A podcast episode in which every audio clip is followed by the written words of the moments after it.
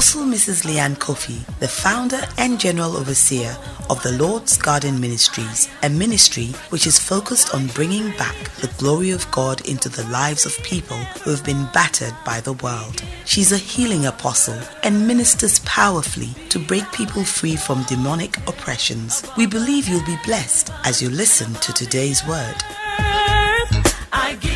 Now, today's word.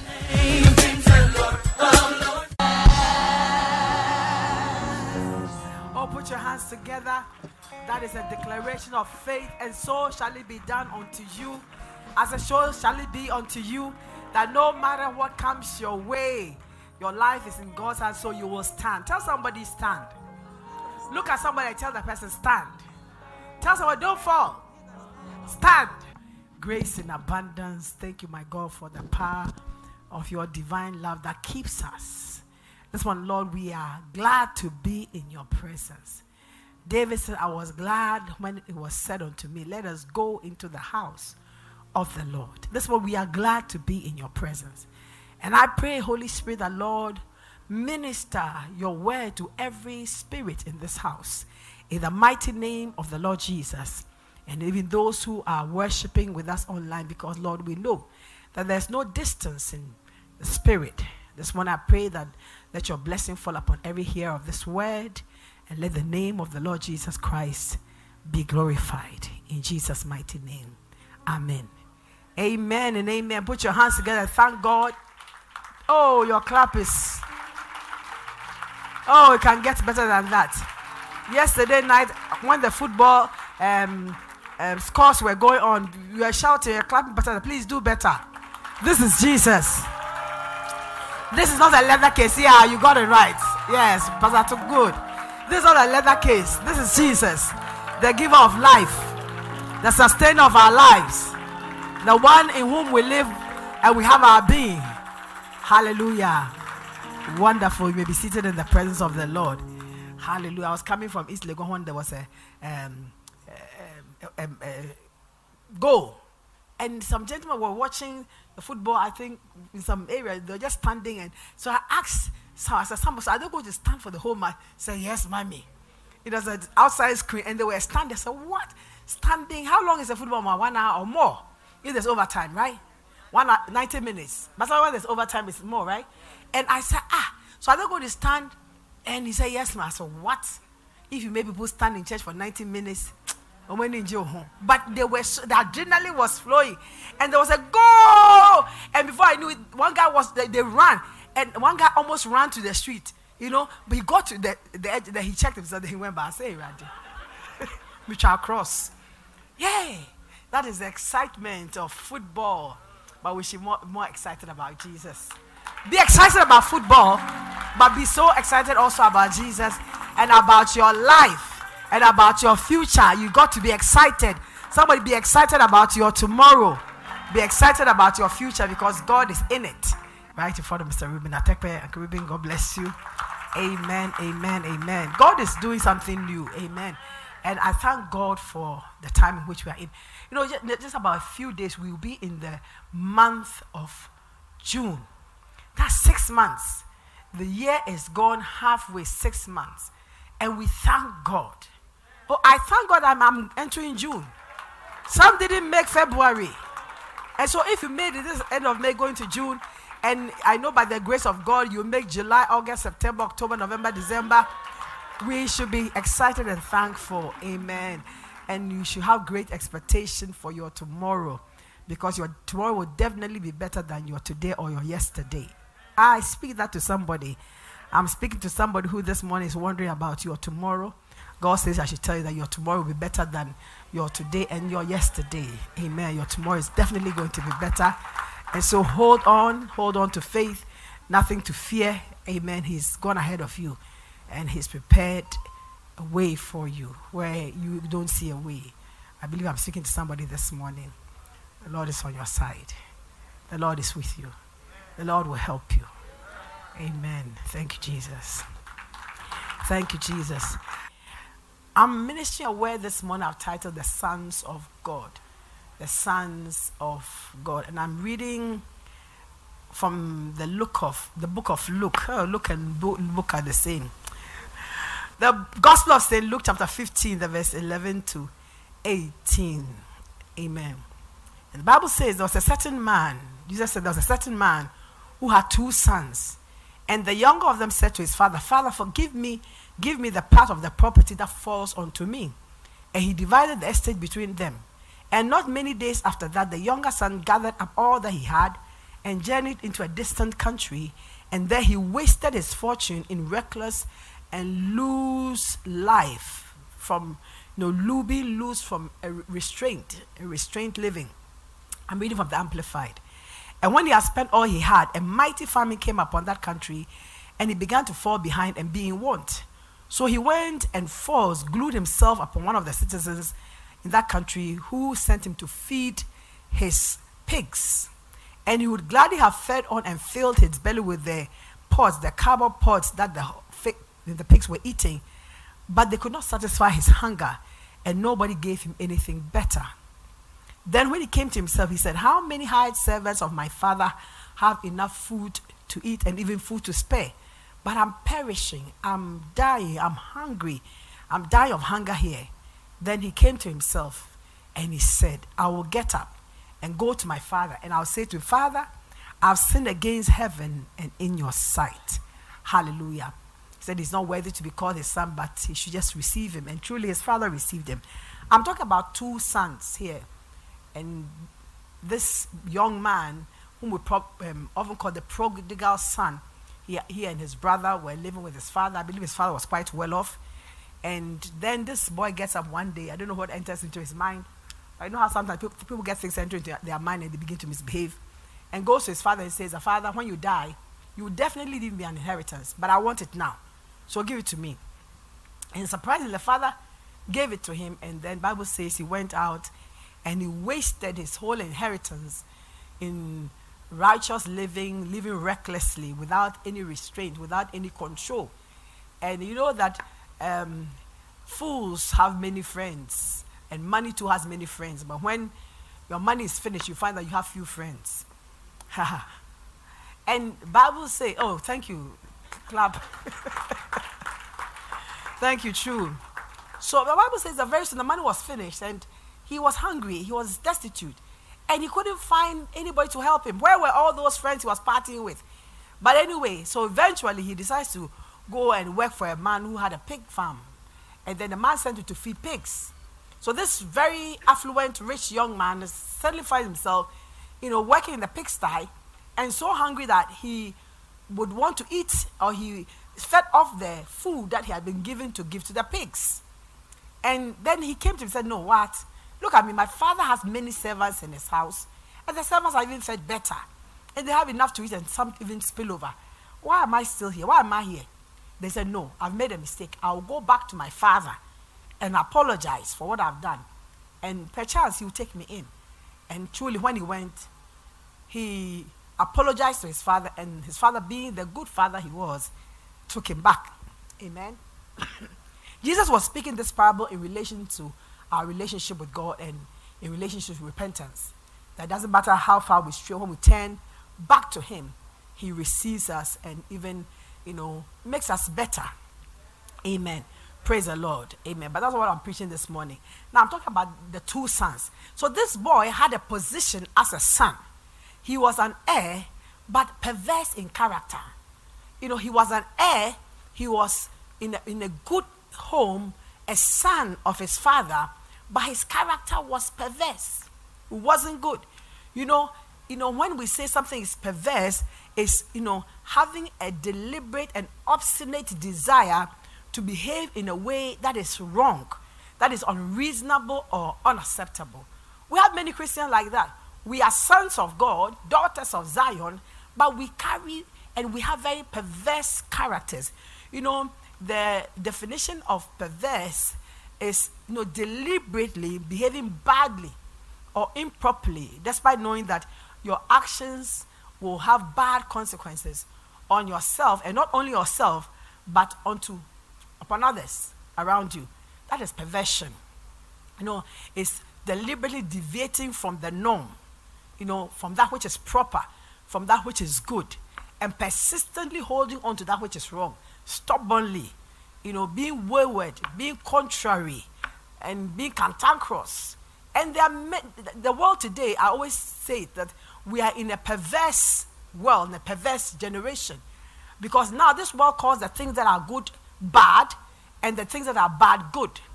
Anything that is perverse is something that is going contrary to that which is normal, what, that which is the norm. And if today you really think through, you see that the whole world is in a state of perversion. Yes. Can you see it? I could spell it all out, but it's so clear to see that people lord wrong things. People lord things that, you know, you, tell, you, just, you just don't understand.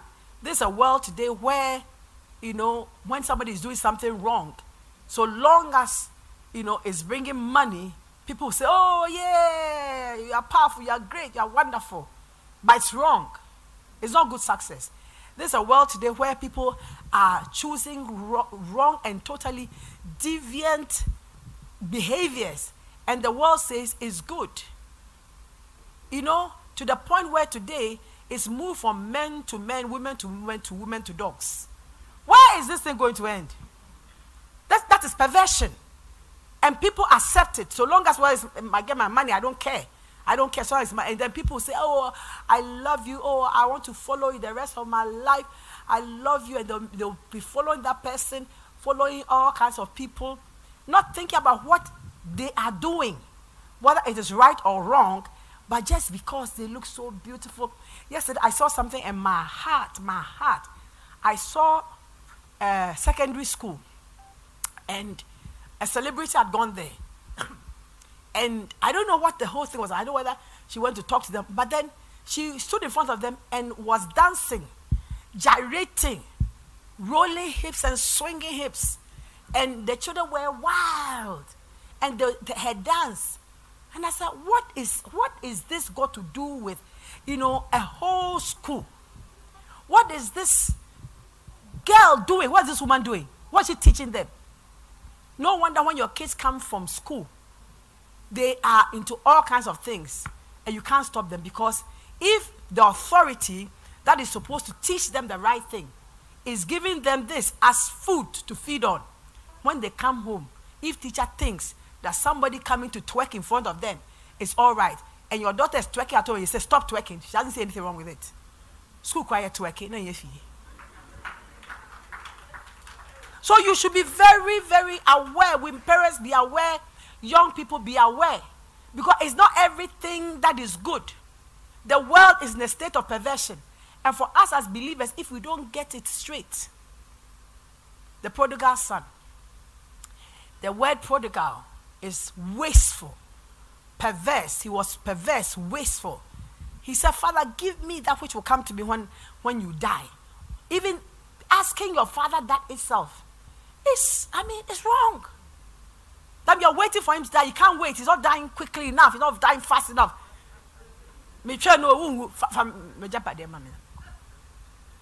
If I was that father, it would have been a different story.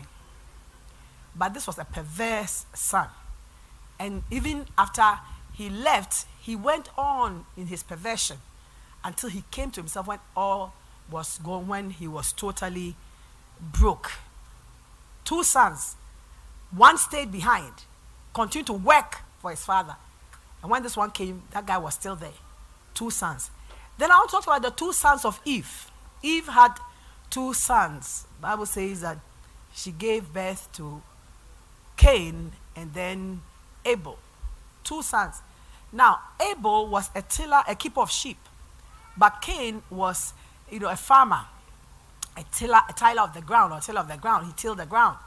And Bible says it came to a time when the two boys brought an offering to God. And Abel, Bible said, brought up the firstlings of his flock, the best. And Bible said, and the fat thereof, extra. The best sheep the best fatted sheep, the best of his flock, no blemish. He brought it before God. The Bible says, God had respect unto Abel and unto his offering. God accepted it. God appreciated it. It's about unto Cain and to his offering, he had no respect. Because Cain also brought, Bible says, from the fruit of the, his ground. I mean, he just took maybe some cassava plantain and said, and he brought it. You know, there are different ways in which we can give to God and to men. You know, you can give something to somebody say, J, and you can give something say, oh, JY. It's a difference. There's a difference. It could be the same thing. But Cain brought from the fruit of his ground, and Abel brought the best, the firstling of his flock and the fat thereof. And then when Cain realized that Abel's offering had been accepted, he became jealous. He became angry. You know, sometimes the reason why, you know, you get angry at people is not because of anything, it's because you, you see they are doing well. So you get angry, you are jealous. But don't be jealous. That's what God said to you. So why are you angry? Why is your countenance know, fallen? Why are you wroth? So if you do well, will you, almost, will you not also be accepted? They came here, no. he got even more angry. And Bible says when he went to the field with his brother, he rose up and he killed his brother. He killed his brother Abel. And when God asked him again, Where is your brother? Where is Abel? He said, Am I my brother's keeper? Throwing God a cheeky answer also. So you can see from the character of Cain that he was a perverse person. And truly, God also laid a curse on him. And God sent him and he said, No, God, now that you've sent me away like this, anybody who finds me will kill me. And God said, No, I'll put a mark on you. Anybody who kills you will take seven times the curse that is upon your life. And so Cain was also a perverse person. Two sons, one Abel, righteous in the sight of God, Cain, perverse. Hebrews 11:4 says, By faith, Abel offered unto God a more excellent sacrifice than Cain. So Abel's sacrifice unto God was more excellent than that of Cain. And Bible said, by which he obtained witness that he was righteous, God testifying of his gifts, and by it he being dead still speaks. That's why I said, the blood of Abel speaks. His blood, he said to him, Cain, that the blood of your brother is crying out unto me from the ground. God considered Abel righteous. Abel was of faith, but Cain was perverse. The two sons of Rebekah. Rebekah also had two sons. Bible says that she was barren, that's Isaac's wife, and Isaac interceded for her. And she took seed. And at that point, she realized that there was, you know, like some fighting in her womb. And she realized that the children whom were struggling. And when she inquired of God, God said to her that two nations are in your womb. Pardon me. and two men of people shall be separated from your bowels and one shall be stronger than the other, and the elder shall serve the younger. And so when her days were fulfilled, she brought forth, she brought forth her two children. Esau came, and as he was coming, Jacob was holding his heel. Can my twins coming out? One comes out, the other is coming holding his heel. And they came out of the womb. And the Bible says, and the boys grew, these two sons, they grew. Esau was also a cunning hunter a man of the field, and Jacob was a plain man dwelling in tents.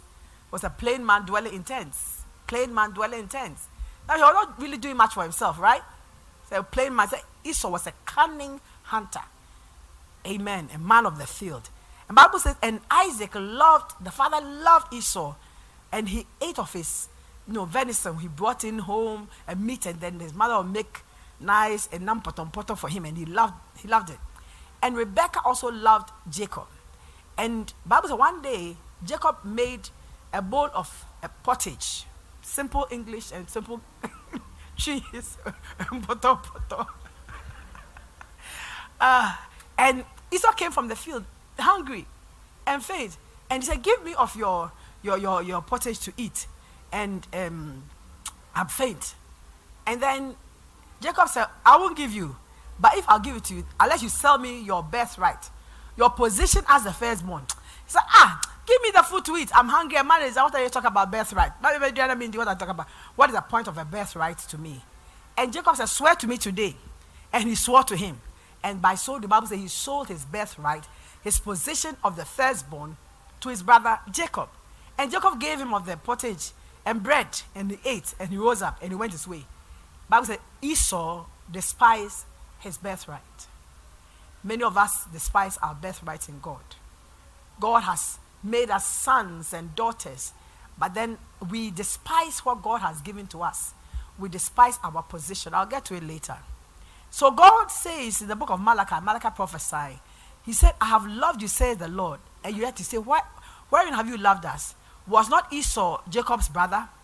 Said the Lord, Yet I loved Jacob, and I hated Esau, and laid his mountains and his heritage waste for the dragons of the wilderness. God says that Jacob I've loved, Esau I've hated. And the Romans, the book of Romans says, why, why would God do that? Was God unrighteous to um, have said he loved Esau more than Jacob? Because even when they were in the womb, he had even planned that the older will serve the younger. Was God being unrighteous? God said, no, he wasn't being unrighteous, but he, the Lord, will have mercy upon whom he will have mercy and will have compassion upon whom he, he will have compassion. So it's not of him that willeth, nor him that runneth, but of God who shows mercy. Now, so we see these two boys also. Esau was profane. He did not regard his birthright. He did not place value on that which God had positioned him in. He didn't value it. So he said, oh, What is um, my birthright? Give me the food to eat. What is my birthright? Many of us profane our birthright like that. We are the children of God, but yet when temptation comes, you rather yield to the temptation instead of remembering who you are in Christ. And so we take we take on till we do things. God says such people are profane. He didn't regard his birthright as a thing of worth, but sold it for a bowl of pottage, a bowl of important potter. You see, when we talk about somebody's birthright, it's a position. And your birthright comes with an inheritance and a right of way. Um, Jacob, when he was about to die, called his sons to bless them.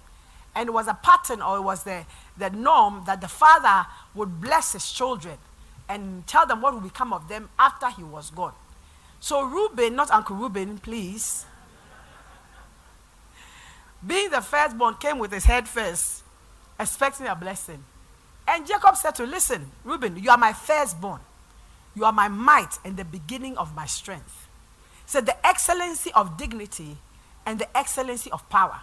So by his position, he should be a dignified man, a worthy man, a man, you know, of strength, a man who carries honor because he's the firstborn. And the, the, the position of the firstborn came with that blessing. But Reuben didn't. Reuben didn't. So as far after saying that you are the excellence of power, the beginning of my strength and might, he said, but you are as unstable as water. You will not excel. So instead of the father blessing him, he cursed him. He said, You will not excel because you went to your father's bed and you defiled it. Then he said to everybody that he went up to my coach. You see, Reuben was in the position of the firstborn.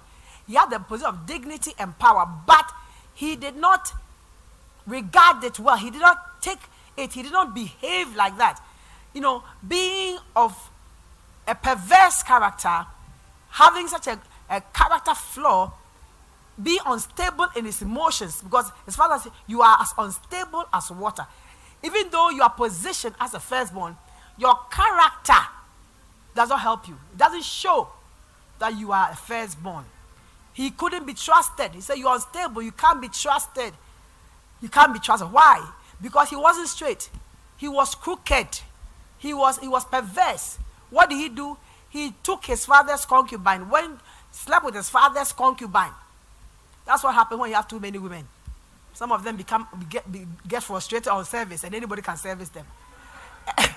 Pardon me. So men, one man, one man, one man, one machete, one farm. Wouldn't him cry? Put your hands together. You can't even handle one. Say you want to. Uh, one woman is enough trouble.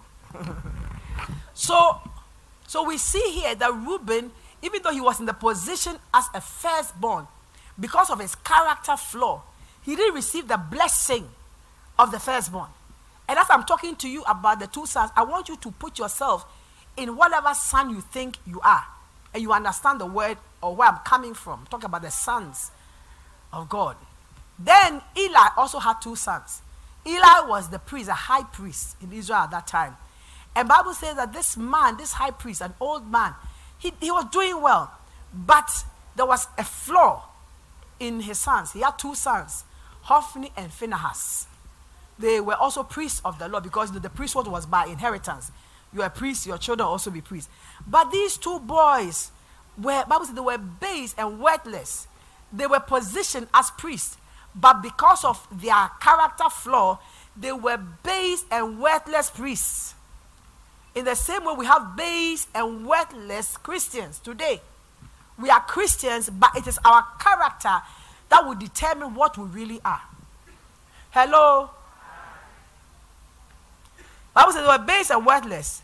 And Bible says they did not know or regard God. They didn't regard God.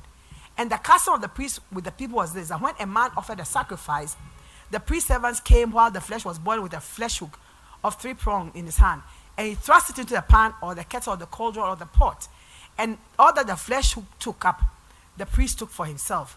So they did in Shiloh when the Israelites came to bring sacrifice. So that which was supposed to be for God, Hophni and Phinehas will go and take it by force. And the people say, oh, no, no, that is God's portion. They say, oh, man, eh, leave us alone. It's our portion. Our father is a priest. We are priests. So they'll take it. And this thing that they did was wrong. They took advantage of their position as the sons of the high priest to defile the sacrifice of God. So this is what I'm preaching. It's not to you, it's to us, to we pastors. They defiled the, the, the, that which belongs to God. And even above that, they defiled the women. Bible said they slept with the women who came to worship. Today we have many, many, many, many such pastors and priests in the world. Many defile that which belongs to God. Defile women. A woman comes over with a problem. So I have to holy bath you in order for you to conceive. And some past, women pastors also holy bath men. Oh yeah, you're saying, eh. me, me, I know one. Not here in Akosombo. But let me just slip this one in. This very handsome man was sick. Oh, children, pardon me. Are the children here? Anyway, whatever. So, that this handsome man was sick, and his wife brought him all the way from Ho, because she had heard that there's a powerful priestess in Ho, in Akosombo. So she brought him. The woman looked at the man and said, uh. She holy bathed him. And after the holy bath, said, This is all leaving my house. She holy bathed and said to her wife, Go. When he's better, I'll call you to come for him. That was it. She married the man. Oh, yes, it's true. I'm, it's not a joke.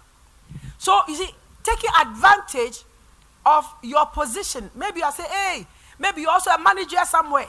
And you are taking advantage of your position to bully people, to misbehave some even to and, and some to hit on the younger men or women taking advantage. That is perversion.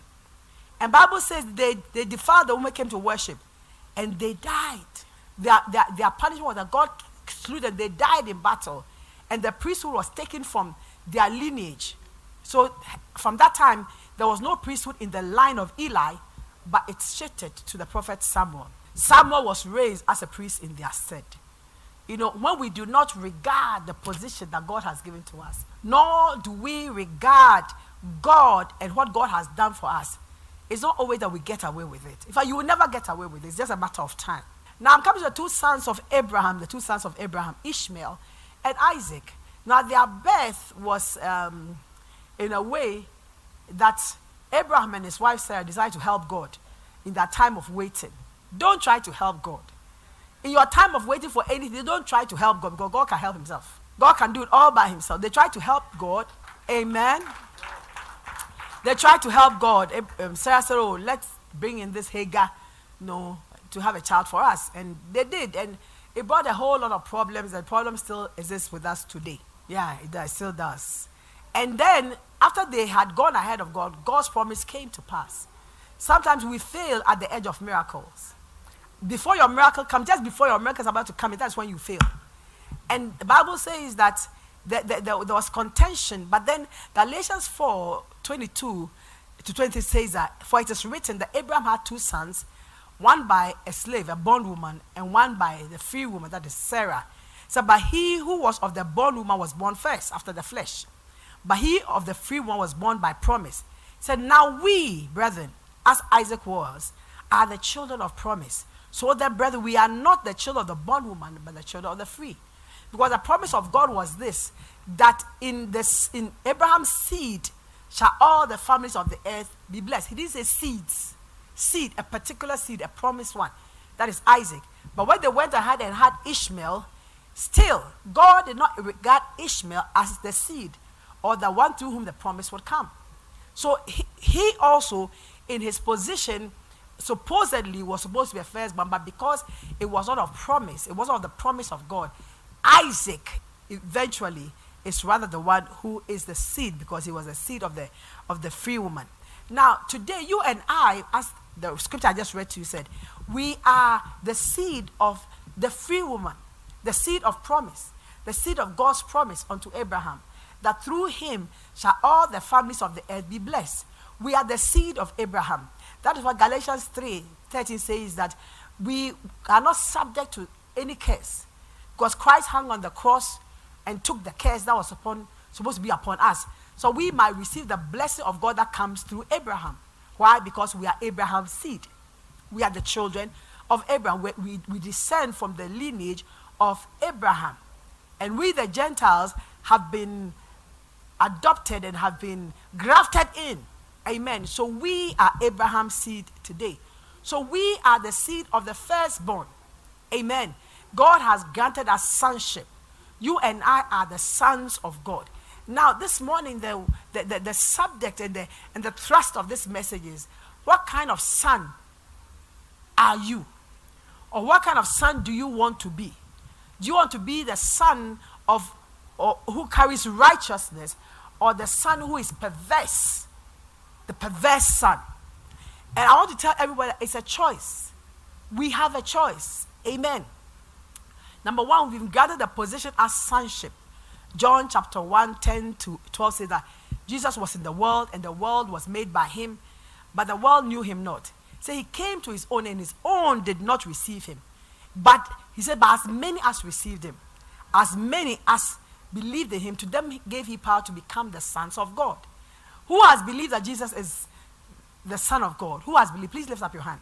If you've believed, you've confessed, Jesus is the Son of God, you believe, right? That you have been made a son of God. You are a child of God. You are a son of God. Hallelujah. He said to them, He gave them power to become the sons of God, even to them that believe in His name. Now, as sons of God, birth, born again, we are being transformed. There's a transformational process that is going on in our lives. We are being changed from glory to glory. Hallelujah. We are being changed from glory to glory. And we must allow and desire that change. Because we can't remain as we used to be. Because so long as you remain as you used to be, you live and walk as a believer in perversion. Amen. Let's read First John 3. Let it go to the board. 2 to 8. I know you'll not be tickled by this word, but I didn't come to tickle you. Yeah, I came to help, came to help you. Because the world is moving at such a pace. Every day you hear, um, gone too soon. Oh, what a shock. Oh, this, oh, that, oh, that, oh, that. Listen, any day, any time, anybody could be called. But woe to him who is standing in perversion in the day that you are called. Any day, any time, Christ will appear. Yes, we are waiting on the second coming of Christ. Anytime, any day. It could be tomorrow, it could be tonight, it could be five minutes from now. Woe to him that is found in the place of perversion when Jesus comes. And even oh, uh, uh, apart from that, in your life, if you as a believer are living and walking in perversion, then that means that the devil is still ruling your life. And your life, beloved, is subject to the whims and the caprices of the devil. He's using you. And there's only three things the devil has for you to destroy you, to steal from you and to kill you. There's nothing good that the devil has for us. If you've come to Christ, remain there. Remain in Christ and live in Christ and walk in Christ. That is where you see true fruitfulness in life. That is when your life will bear fruit. You know, but Christians don't really want to hear this. If I came this, I say, oh, God is going to bless you. $100,000 there, $200,000 here, million dollars here. By this person will be roaring. But listen, quinine. Some of you don't know quinine. When we're small, if you get married, they give you quinine. Quinine is bitter, but it does the work. It solves the problem. Amen.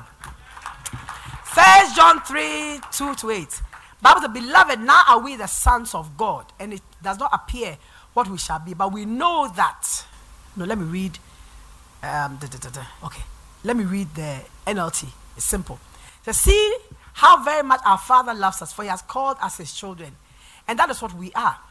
But people who belong to this world don't rec- recognize that we are God's children because they don't know Him. Dear friends, we are already God's children but he has not shown us what we shall be like when Christ appears. We do know that we will be like him, for we will see him as he really is. And all who have this eager expectation will keep themselves pure. Anyone who has an expectation of Christ, Christ is coming, will keep themselves pure. Pure as he is. Everyone who sins is breaking God's law, for all sin is contrary to the law of God. But you know that Jesus came to take away our sins, and there's no sin in him. Anyone who continues to live in sin in him will not. Anyone who continues to live in him will not sin. If you live in Christ, you will not sin.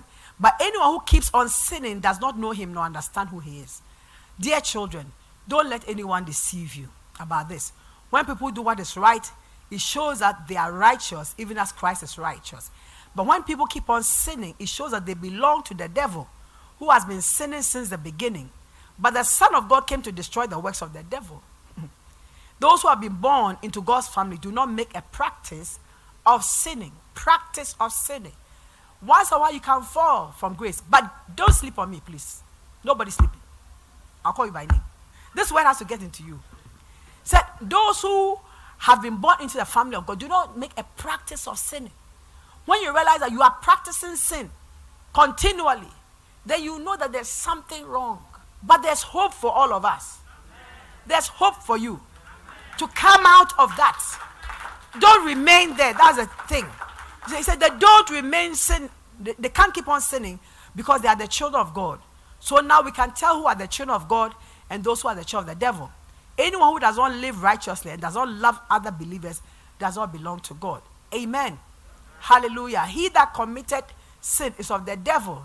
King James. For the devil sinned from the beginning. For this purpose, the Son of God was manifested, that he may destroy the works of the devil. That's why I said there's hope. So if you find that you are continually, habitually sinning, you know the devil has got a foothold on you. But Jesus was manifest, that he will destroy the work of the devil, so you'll be free. Put your hands together. Hallelujah. We are the descendants of Isaac, the, the children of the free woman, free from the bondage of sin. Because sin is bondage, sin binds you, sin is a prison house. Hallelujah. We have been delivered from the power of sin. Galatians 5 1 says that in this freedom, Christ has made us free and completely liberated us. It says, Stand fast, therefore, in the liberty. Stand un, uh, unhindered, unhampered by the bondage of sin. Do not give in to the yoke of slavery because you've put it off. You've put off sin. Why allow it to creep in back in your life? And why allow it to bind you? When you became born again, you were different. Now you've slacked. You slacked. Because the devil is drawing you in bit by bit, minute by minute, piece by piece. It doesn't do at once. Oh, a little here, a little there. Before you know it, you are sunk. You are dunked in it. But praise be to God that Jesus came to bring us liberty. And you can be free this morning. Hallelujah. Amen. You see, our position in Christ is a position of liberty. We are not bond men. We are not slaves to sin. Hallelujah. Rather, rather, we have been made slaves unto righteousness to do that which is right in the sight of God. Amen. That's what the Bible says that you are a chosen generation. You are a royal priesthood, a holy nation, a peculiar people. Amen. You know, brought out of darkness, so you show forth the praise of him who has called you out of darkness and brought you into the marvelous light of his son Jesus. Is your life showing forth the praise of God? You must ask, does my life show forth the praise of God?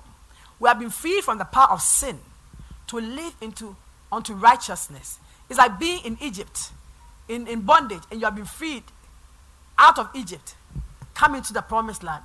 You are in the promised land. You are sitting there and say, ah, when I remember the onions and the leeks and the garlic of Egypt, Mekwado. Then you run back into Egypt. And then once you get in, the door is closed again. Bam! you are back into slavery. Do not go back. Nobody vomits and goes back to lick the vomit from the ground. It's only animals who do that. We have been liberated. I was stand fast, therefore, in the liberty wherein Christ has made you free. And do not be tangled again with the bondage of sin. Today, if sin is ruling in any part of your life, that's what God says, come and tell you. That it's time for you to become aware. Am I living in my position as a son of God? Or have I regressed, gone back to eating my own vomit? We are to show forth the praise of Him who has called us out of darkness into His marvelous light. So, our position, our position as sons of God, amen, is to stay in the stay in your lane, in the lane. And you must also understand your position is not a right, it's a privilege. We have been privileged to be sons of God. It's not a right. it's a privilege. It's of grace. It's of grace that we are saved, not of works. Lest any man should boast. It's grace. And if by grace you have been saved and you want to wiggle out of it and, and, and go back into perversion, you know, there's something people think, oh, when I sin, I just say, oh, God, forgive me, and then that's it. Yes, God will forgive you when you inadvertently sin, but when it's deliberate, God is not forgiving deliberate sin. That, oh, may yeah, my question, I go fan me. That means it's deliberate. God is not forgiving that. Hello? Amen. You see, God, after your salvation, is expecting something from you. Amen. He, he's, he has great expectations from, of your life or from your life. Ephesians 3, Ephesians 1, 3 to 4. He said, Blessed be the God of our Lord Jesus Christ, who has blessed us with all spiritual blessings in heavenly places in Christ Jesus. We have been blessed with all spiritual blessings. So, according as He has chosen us in Him before the foundation of the world, so that we be holy and without blame before Him in love. God has brought you out of darkness into light the expectation of God is that you stay in the light, be holy, and be without, blame, without blame. Be blameless.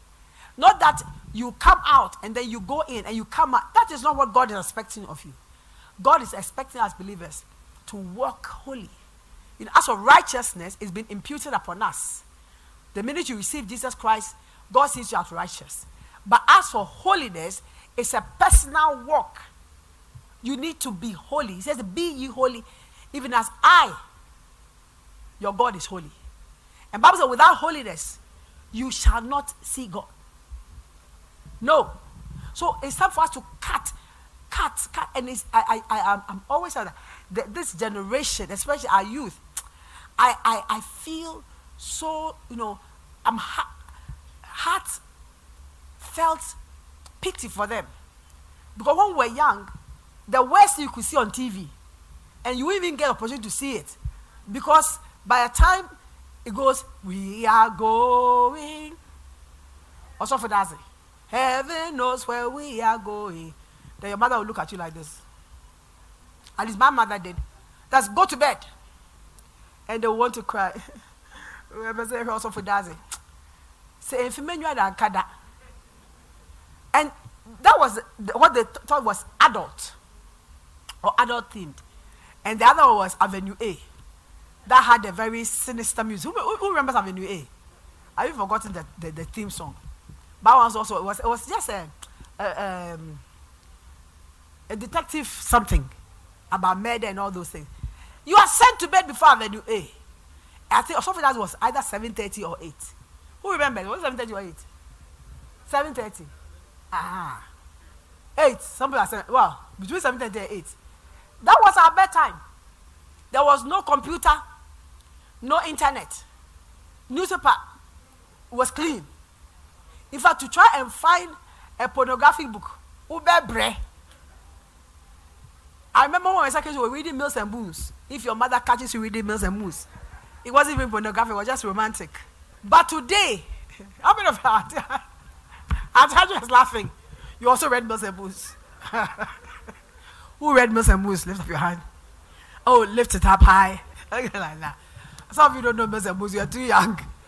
But we just romantic books about earls and countesses and barons. That's all. Fall in love. But today, the things that our, our youth have to contend, and even we ourselves, you are innocently reading something and then pop up, pop ups, pop ups. No wonder so many people are being drawn into perversion. May God deliver us. I said, May God deliver us. And you, we need to be deliberate. We need to be deliberate. We need to be watchful. Because the enemy's purpose is to get you one way or the other, to destroy you, to destroy your faith, to destroy your, your, your soul, to draw you back. He's fighting every day in so many ways. And that is why we must be as wise as serpents and as gentle as doves. God has an expectation of us to be holy and without blame. Men, people also have an expectation. From the day you told your friends or they realize that you are born again, eh, they are looking for something from you. They are expecting you to be better than they are. But when you decide to swing with them, they are like, oh crap, oh no. Oh crap, oh, what you say? Bible's the earnest expectation of the whole of cre- the creation is waiting for the manifestation of the sons of God. The earnest, the greatest, the, the strong desire of all of creation is waiting that the sons of God should manifest, to show forth that we are the sons of God. Hallelujah. Amen. We are the light of this world, Jesus said. But you don't light a, a, a candle and put it under a bushel. But that's like a, a, basket or a bowl. But when you light a candle, you put it on a, upon a candlestick like that. And you set it up. So it gives light to the whole room. That's what you do with light. But unfortunately, our light has been lit by Christ. But we have decided to go underground, under the table. So that our light is not shining. Our light is not shining. If people are not uncomfortable with you, be in a place where they are discussing certain issues, they know that your light is not shining enough. Let your light so shine before men. Let your light so shine before men. So that they will see your good works and give glory to your Father who is in heaven. Men have an expectation from us. And God also has an expectation of us. We are God's battle axe. We are the witnesses that God is God. But if our lives don't show that we are of God, how can we be effective witnesses? And that is the main reason why some people can't even tell people about Christ. Because you yourself, you're not an example. But we can change that. I said we can change that. That's what I love about God. We can change that. Hallelujah. We, we, we ought to manifest the character of God. Amen. We ought to manifest the glory of God. Hallelujah. If we are seated in Christ Jesus, then we ought to manifest Christ so Christ in us is the, what, the hope of glory. And how do we do that? Bible says by setting our affections, our love on things above and not things on the earth. Because our old man is dead or supposed to be dead unless you went and resurrected it. Amen. And, so, and moreover, we must mortify our members. Mortify, so kill. You must kill the desires of the flesh because that's what the desires of the flesh is strong. Strong anything that the flesh wants, it fights for it. Sometimes you don't even know. Before you know, you are desiring things that you shouldn't be desiring, wanting to do things you shouldn't be doing. And it's like, when it's bad, it's like a bondage. But he said we should mortify the desires of the flesh. We came to Christ to be changed. We didn't come to Christ to bear the name and be the same. That's hypocrisy. And that's a lie. And it's getting you nowhere but buy you a first class ticket to hell and to destruction even in this life.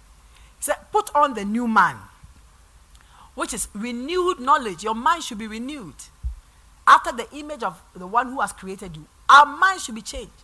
Our old lives should die. Kill the old patterns of doing, kill the old ways. Shouldn't be the same. Hallelujah. And I'm reading finally from Colossians 12. Say, put on therefore as the elect of God, holy and beloved, bowels of mercy, kindness, humbleness of mind, meekness, long suffering, forbearing one another and forgive one another if any man has a quarrel against you, even as Christ forgave you. And he says that, and let the peace of God rule in your hearts, to which you have been called in one body, and be thankful. And let the word of Christ dwell in you richly in teaching and in admonishing one another. This is what I'm admonishing you. Amen. In psalms and hymns and spiritual songs. Sing with grace in your hearts unto the Lord. It said, Whatsoever you do in deed or in word, do all in the name of the Lord Jesus Christ. So when you're about to do something, say, I'm, tell us, I'm doing this in the name of Christ Jesus, and see whether I can continue. If you are going to do this, I'm, go, I'm doing this in the name of the Lord. See whether you can continue with it. If you can continue with it, fine. If it's not, stop. What we must do. Bible says all things are lawful unto us, but not all things are expedient. We have the right to do anything we want. It's my body. I can do what I want to do with it. It's my mouth. I can eat and drink anything I want to drink.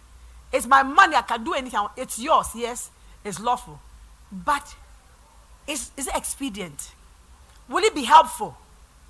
That's the question. So all things are lawful unto me, but not all things are expedient.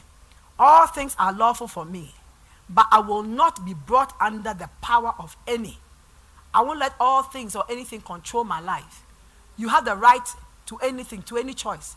But you must ask yourself, will this choice help me? We are the sons of God positionally. Just as all the sons I talked to you about, they were all sons. Positionally, they were sons. Positionally, we are sons.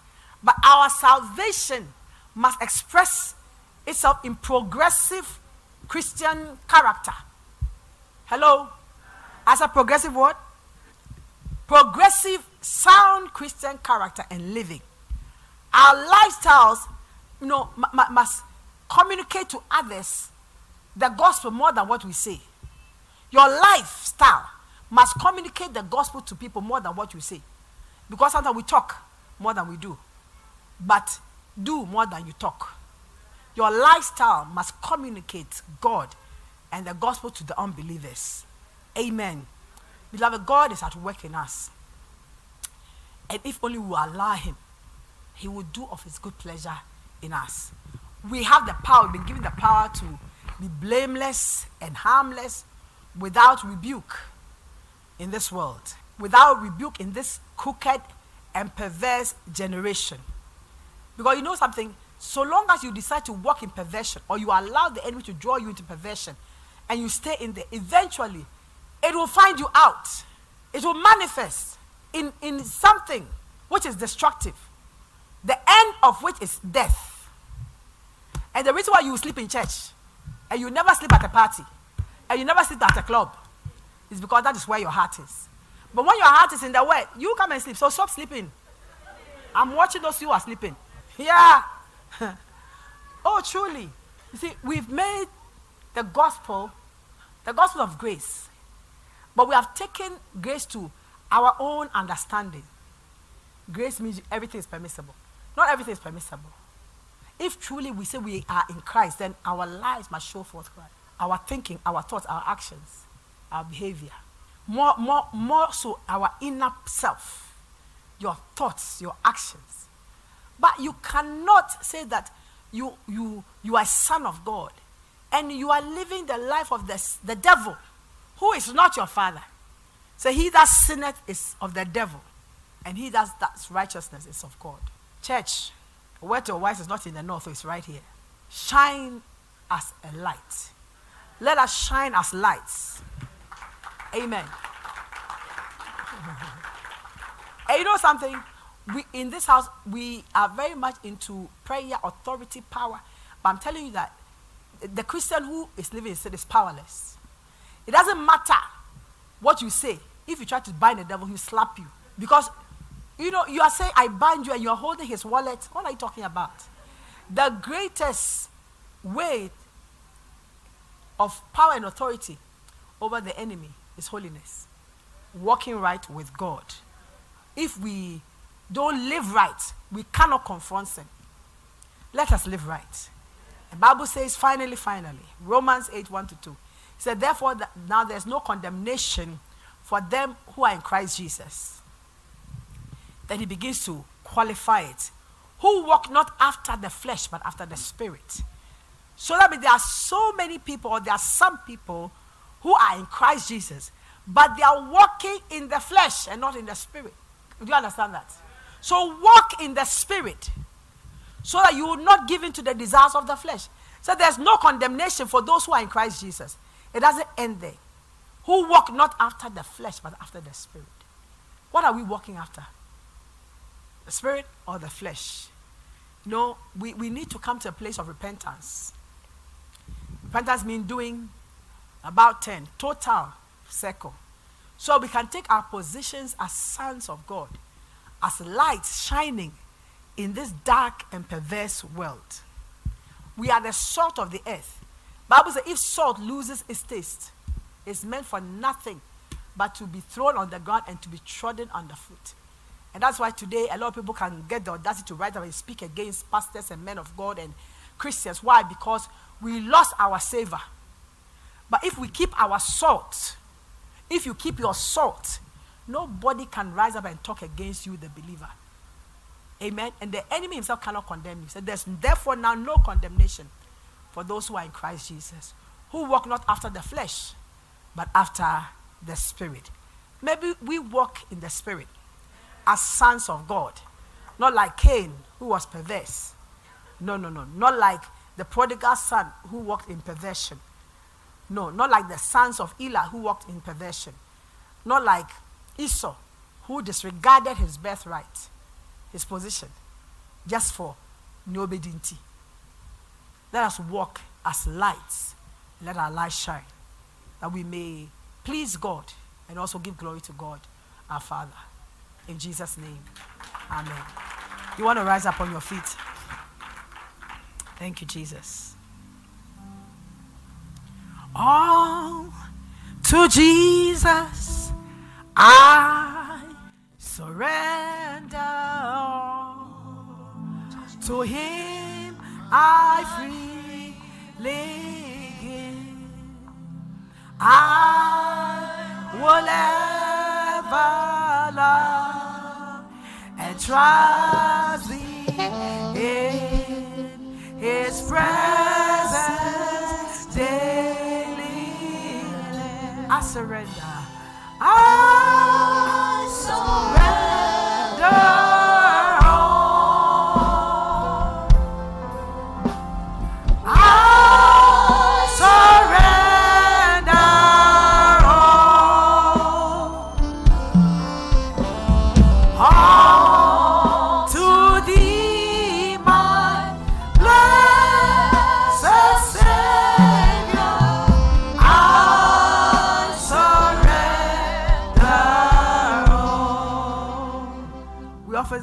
when we are doing the altar call, but this morning there's a higher altar call, there's a greater altar call, not just for unbelievers, but for believers who are still not walking completely as a light to us believers who recognize that even though we are the sons of God positionally in our character, in our actions, in our thoughts, in our behaviors, in all that we do, we, we haven't come to that place of total surrender. There's still a part of us that's being kept for ourselves. There's still a part of us that is not totally surrendered unto God. But this morning, your, your, your word is this Lord, I want to surrender. I surrender all to you. I want to walk as a son of God, not a perverse son of God or daughter of God. I want to walk in holiness and righteousness. I want to walk blameless. I want to walk in you and with you. And I want to live for you.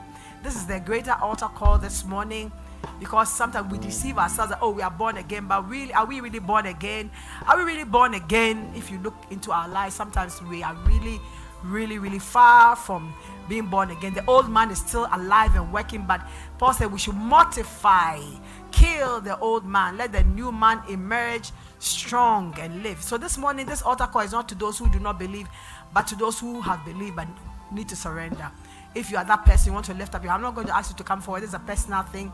You know, life is about choices. Where we are going in our lives is an individual choice. You know, my my my my duty is to tell you the truth. Your duty is to take it or leave it. But this one, if you want to take it, lift up your hand and let us pray. Thank you, Jesus. You want to lift up your voice and pray and say, Dear Lord Jesus, dear Lord Jesus, I thank you that you have loved me so much as your son. He said, Those whom you correct, those whom you you you you chastise are sons.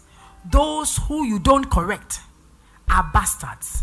I thank you that you have regarded me today as a son That's why you've brought me to this word. That's why you are speaking this word to me. I surrender today all to you. Lord, in any way that I've walked, lived, thought, behaved perversely against your will, against your word, I pray for forgiveness. Lord Jesus, forgive me, cleanse me, wash me by your blood. I pray that restore unto me righteousness and help me to live a holy life, not in face service, but in my heart and in my soul and in my spirit, that my life may please you, that my life may be a light, my life may be salt to this earth and to all around me. I surrender my life to you. I will no longer walk in agreement with the devil.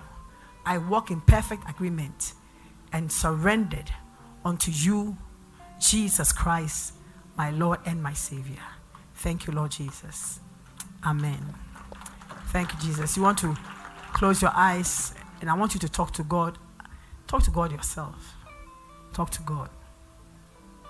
It's one thing me leading you to prayer, it's another thing your own prayer.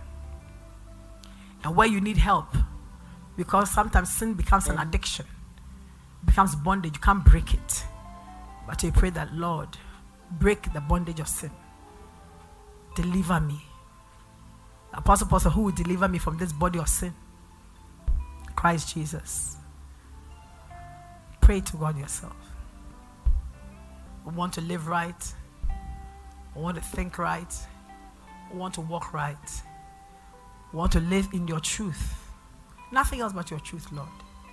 Help us to be better than we are. Change us. Transform us.